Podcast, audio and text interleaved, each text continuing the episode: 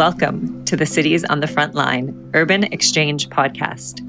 We've created this space for city leaders and urban practitioners to come together for a few minutes to share the opportunities and challenges they are grappling with as they drive transformative change in cities today. I'm Lauren Sorkin, Executive Director of the Resilient Cities Network. We are a city led network of nearly 100 city members around the world working to build urban resilience that enables cities to thrive no matter the shock or stress faced. And I'm pleased you've joined us for this episode, hosted with our partner, Smart Cities World, with sponsorship from our friends and co conspirators in urban resilience, the World Bank. Cities are truly on the front line of delivering a future that is resilient, sustainable, economically robust, healthy, and equitable for all of us. It is no small charge. At the Resilient Cities Network, we provide forums like this to bring together knowledge, practice, and partnerships that support and encourage city leaders and urban practitioners in their efforts. Now, over to my co host, Paul Wilson, Chair of the Smart Cities World Advisory Board. Thanks, Lauren. It's great to be doing this with you. I'm Chair of Smart Cities World's Advisory Board and every year, more than a million people read Smart Cities World, and 30,000 people are members, gaining access to special reports and content. Members include officials from more than a thousand cities, with new members every single week. And in the day job, I'm Chief Business Officer at Connected Places Catapult, the UK's innovation accelerator for cities, transport, and places. Together, we're sharing ideas that solve urban challenges, bringing people together from the public, private, academic, and not for profit sectors. Our Urban Exchange podcast will take us around the world to meet people working on the front line.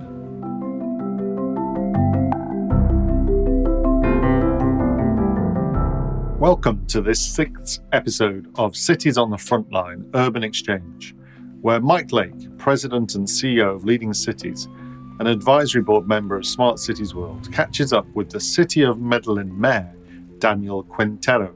This year, Medellin has become one of the first eco cities in Latin America, and the mayor talks about the innovative solutions that are advancing urban resilience, especially the areas of youth engagement and public transport. Let's get going.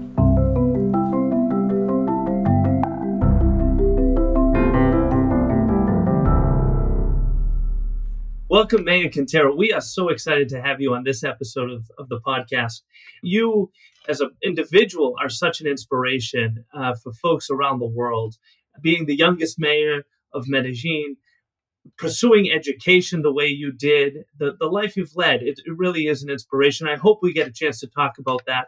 We have a short 20 minutes to cover a lot of topics, so we'll see how well we do. But first, I wanted to just start with getting your perspective of how mayors and cities in general can engage with their citizens in a more collaborative fashion to create a more resilient future.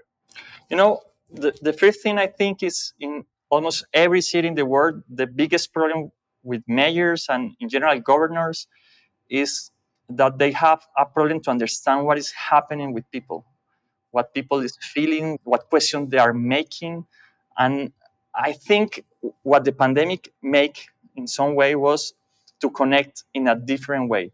A connection that usually would take going to the streets and uh, for many social workers to try to get information are happening in social networks in communities so what i think mayors have to do is to get involved more in technology and in social network and obviously connect with people try to solve the problem they're having right now. I think after pandemic, there is this feeling that we can change many things. Eh, when we were in the pandemic, we were able to change things that usually would take a lot of time to change. So we changed it. So now people is saying we can do it again. And how we did that? By working together, by uh, recognizing that leaders and governors are a leader that can that have the power to sign up, to, to send signals to the society. So we work together through specific goals. You know, I mean, clearly this pandemic has affected every corner of the, the globe.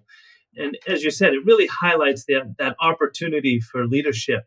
You know, as, as the leader of, of your city, I'm just wondering did you see, as you just described, did you see that this pandemic not only creates that opportunity to do things quickly in response, but if what I'm hearing you say is that it also is opening the door to do things more quickly in preparation for the future, meaning not in response to another threat, but to prepare and become more resilient in, in a more proactive way.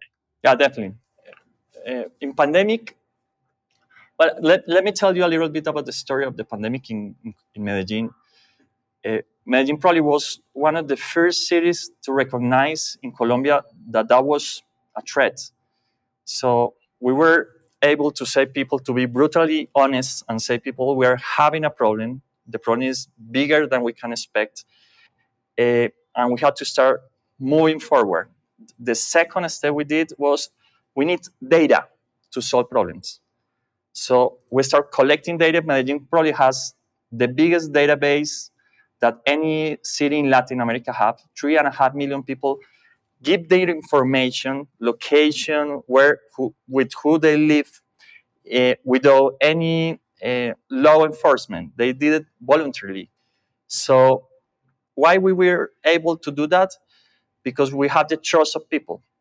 So now we have another challenges. Now we have the climate change, which is now the, the, the new pandemic, and it's even worse. So now what we're doing with people is saying, look, we're having an even worse problem. It's going to be most costly, and we need to work again together to solve problems. And data again is becoming essential to solve those problems. So, you know, at Leading Cities, uh, we work with cities around the world and, we work with entrepreneurs. Something I know you know a bit about to really help them to become more resilient, more sustainable communities through the use of innovative solutions and new technologies. I'm wondering what opportunities for building resilience through recovery have you seen? And, and specifically, what lessons in your experience leading the city of Medellin through such a, a, critical and challenging moment in its history could you share with others? Medellin is a special case of resilience. Medellin was the dangerous city ever in the world, uh, never overcome by any other city. Just to have uh, a clue of what I'm talking about, today the most dangerous city in the world is Zamora in Mexico. It has 193 murders per every 100,000 people. So Medellin in the dangerous times in the 1994, it was 400.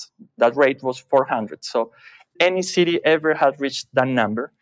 So, and we can move from being the dangerous city in the world to be like the city, the most innovative city in the world. And now what the pandemic did was like a reset. So it's like a, uh, start again. In the pandemic, we were able, for example, to create our own ventilators. So it was expected for a developing city like Medellin that we would not be able to, to build ventilators or many technology that we use to, to save lives. And what we're seeing right now is that this energy is still there.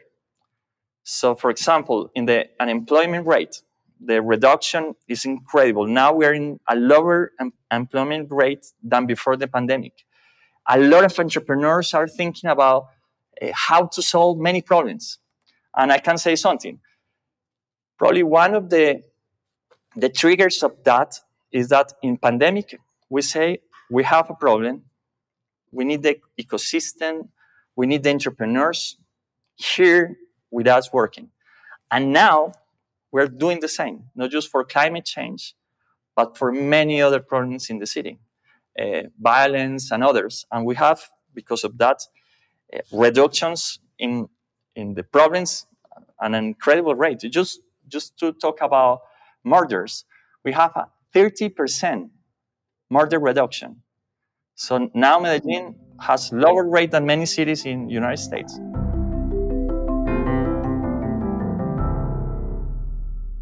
There's so much more to a city in these recent years than just dealing with the pandemic. And there's this has really opened up an, a whole new world of opportunity for, for communities to tackle other large challenges. I mean, whether it's the inequities that exist in communities to climate change, which equally affects all of us.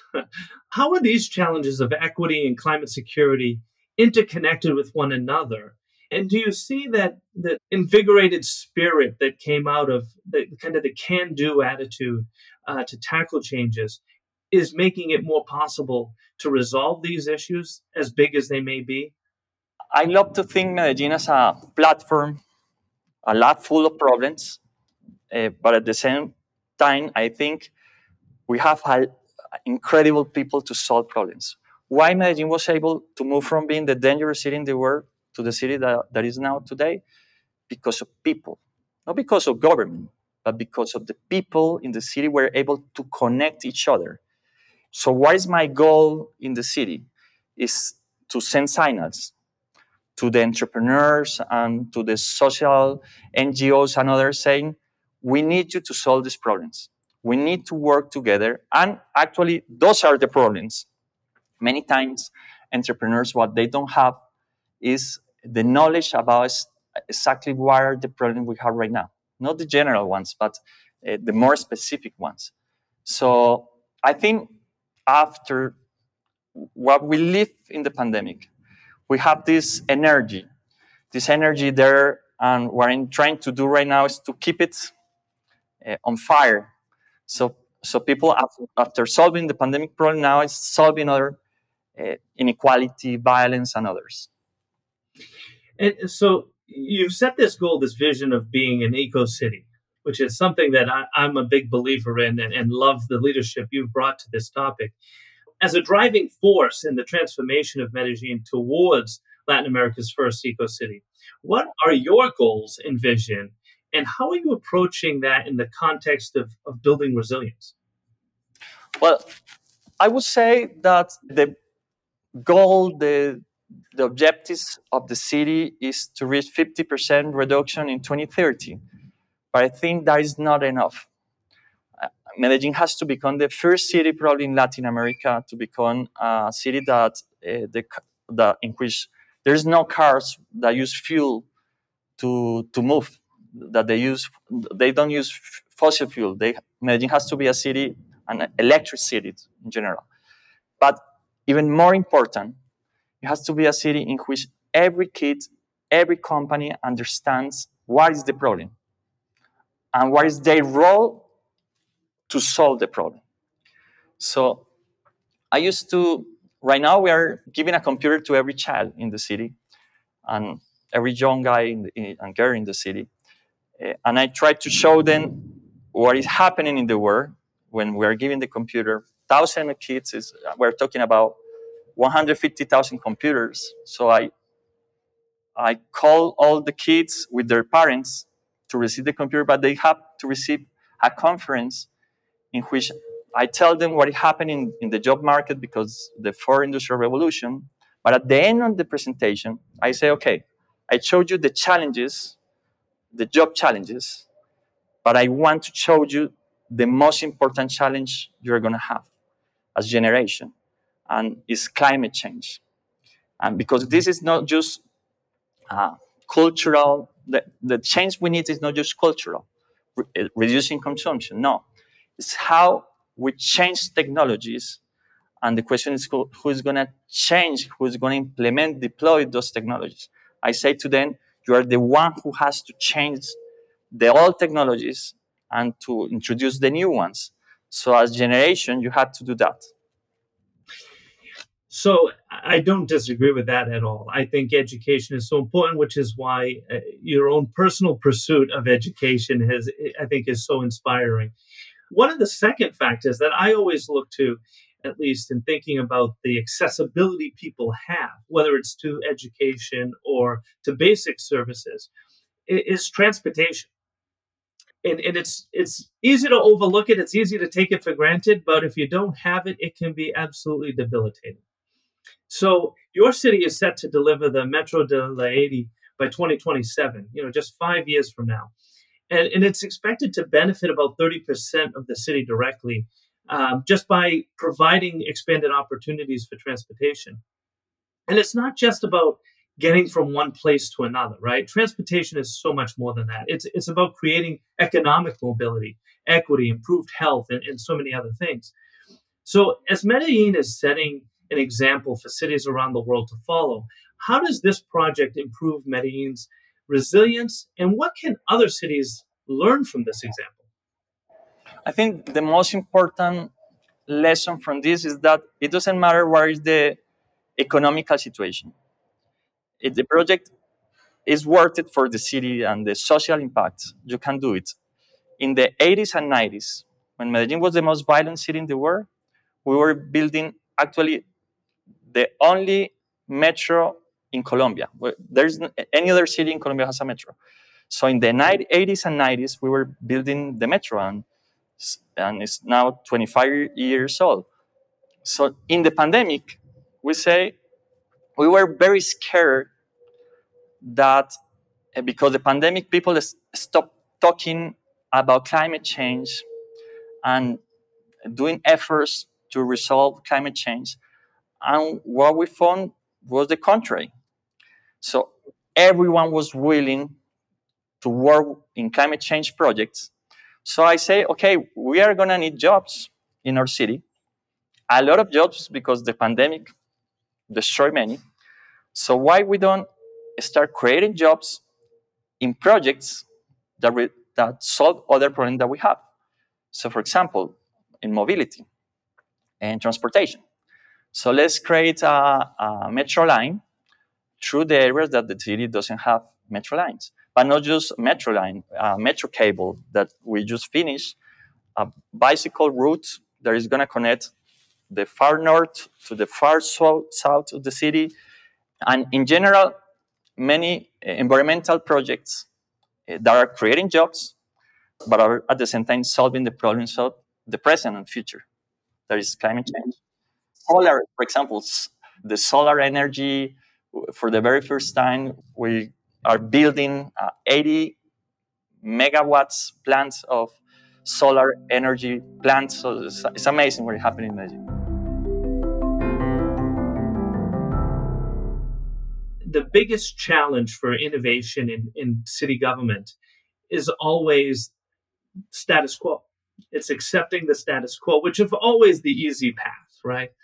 What you described earlier and what we've seen at leading cities throughout the world is the pandemic forced city leaders, business leaders, community leaders, families to think differently, to not accept the status quo, to change things, to innovate, to, to just think outside the box.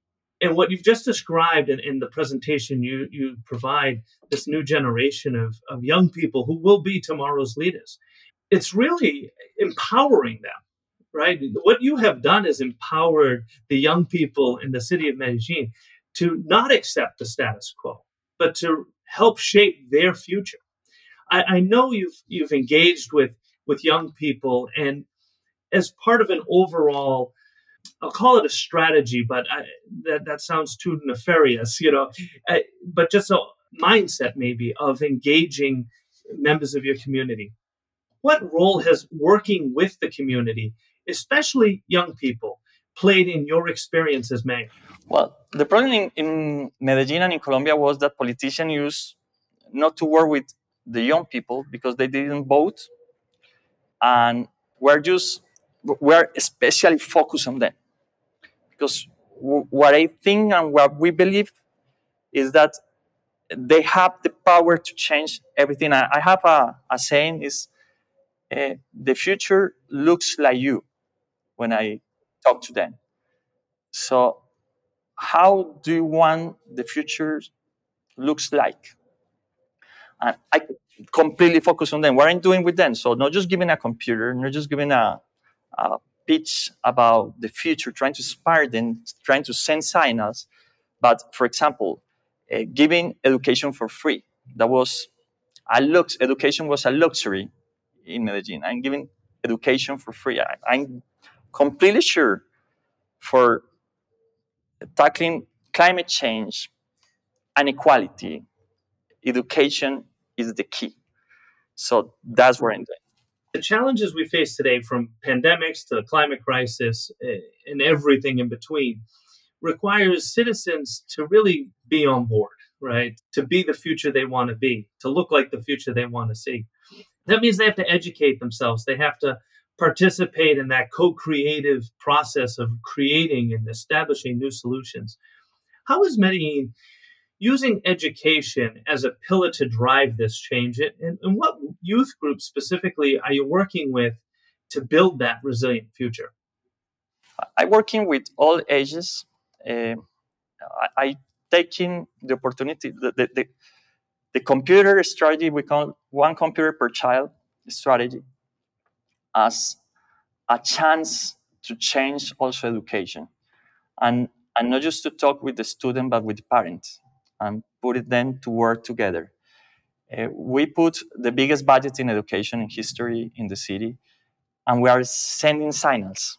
I think many mayors don't understand the power of them to send messages, to send signals, not just to the youth, but companies and others.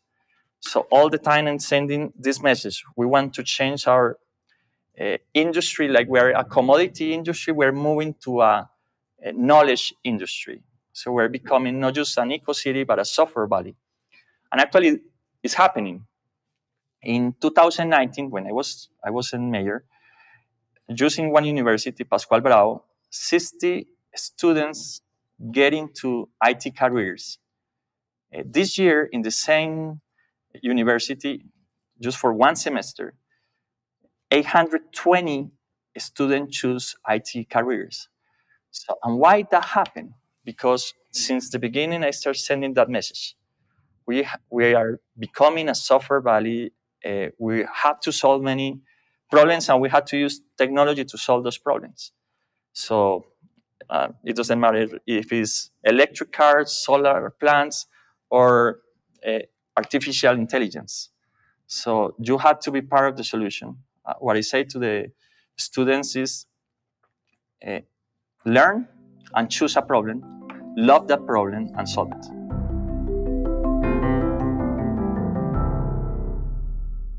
Government in general is often criticized for being too slow or, or being slow at, at all, not being open to transformative change and utilizing new technologies as a former entrepreneur yourself, I mean, you know what it's like to to have an idea, to to push it, to to make the most of it.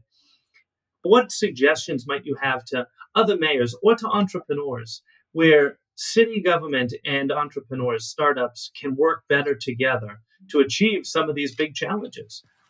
I think the most important thing is realize, understand that you doesn't know all the answers. It doesn't matter how much did you study or how old are you you don't have all the answers. Uh, you need to use the ecosystem. You need, you need to use the innovation ecosystem of your city. You have to be specific about what are your problems and write down those problems and show those problems to the ones that knows how to solve it so what is happening in Medellin is by doing that, we're actually not just signaling the ecosystem to solve our problems, but also making many students be interested on working on our alcaldía, on our municipality. So this is very important because if you want to overcome bureaucracy, you need new people also. So open the, the gates and let's students and young people to get into your company or your municipality. What advice would you have to any mayor anywhere in the world to move their community towards a more resilient future? I would say trust um, people, be completely honest with people. Additionally, connect with others. In pandemic for us was very important to connect with other mayors so we were not just looking for solution inside, but connecting with others outside. Sometimes uh, it's very important to talk with other mayors because they they know sometimes how you are feeling. In pandemic was hard because everyone was expecting you to solve all the problems, you to know all the solutions. And it was hard to say, hey guys, even though you would like me to have all the solution, I don't have it. I need you. So trust some people and trust that your community had many or the solution that you need. I, I can't even imagine what a personal toll that takes on, on someone in your position to to feel the pressure of an entire community expecting you to have every answer when the world itself is trying to find a single answer. Hmm. It was it was really hard. And actually, I was in a meeting with many mayors in New York, and it was everyone start talking. Like every mayor was start talking, and it was it was quite emotional because we, all we were feeling the same, like the stress, the uh, how hard it was, how hard it is already. Uh, but at the same time, you feel the uh, the happiness of saying, okay, we did all that we can do, and there are lives that have been saved because the solution we we took hard, very hard, closing companies, restricting liberties. Uh, so it was hard.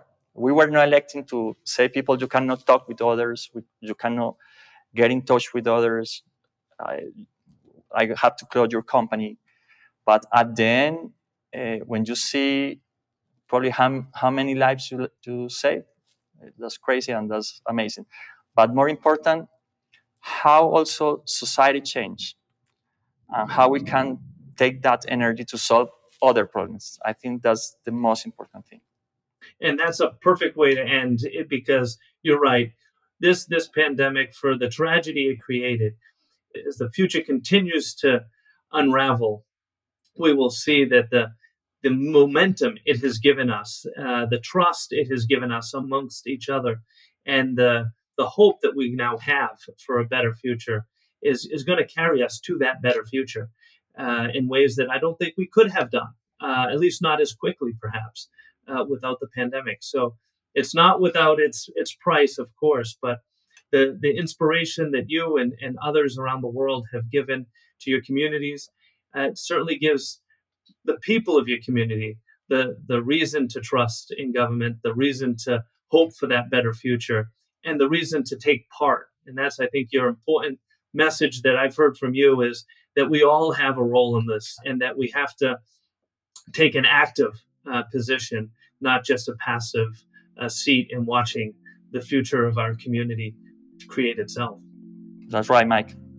Well, thank you so much for joining us.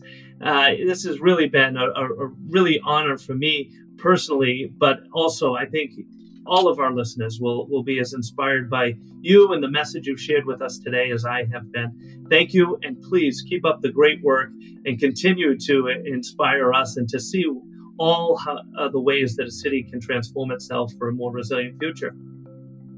Let's go for that future. Expanding opportunities in transportation is the driving force of change from the violent Medellin of the 80s and 90s to the first recognized eco city in Latin America. One of the lessons learned that the mayor highlighted was the priority of advancing the metro project as part of the Resilient Recovery Plan, and the mayor remains committed to long term projects and inspiring young people to look to the future.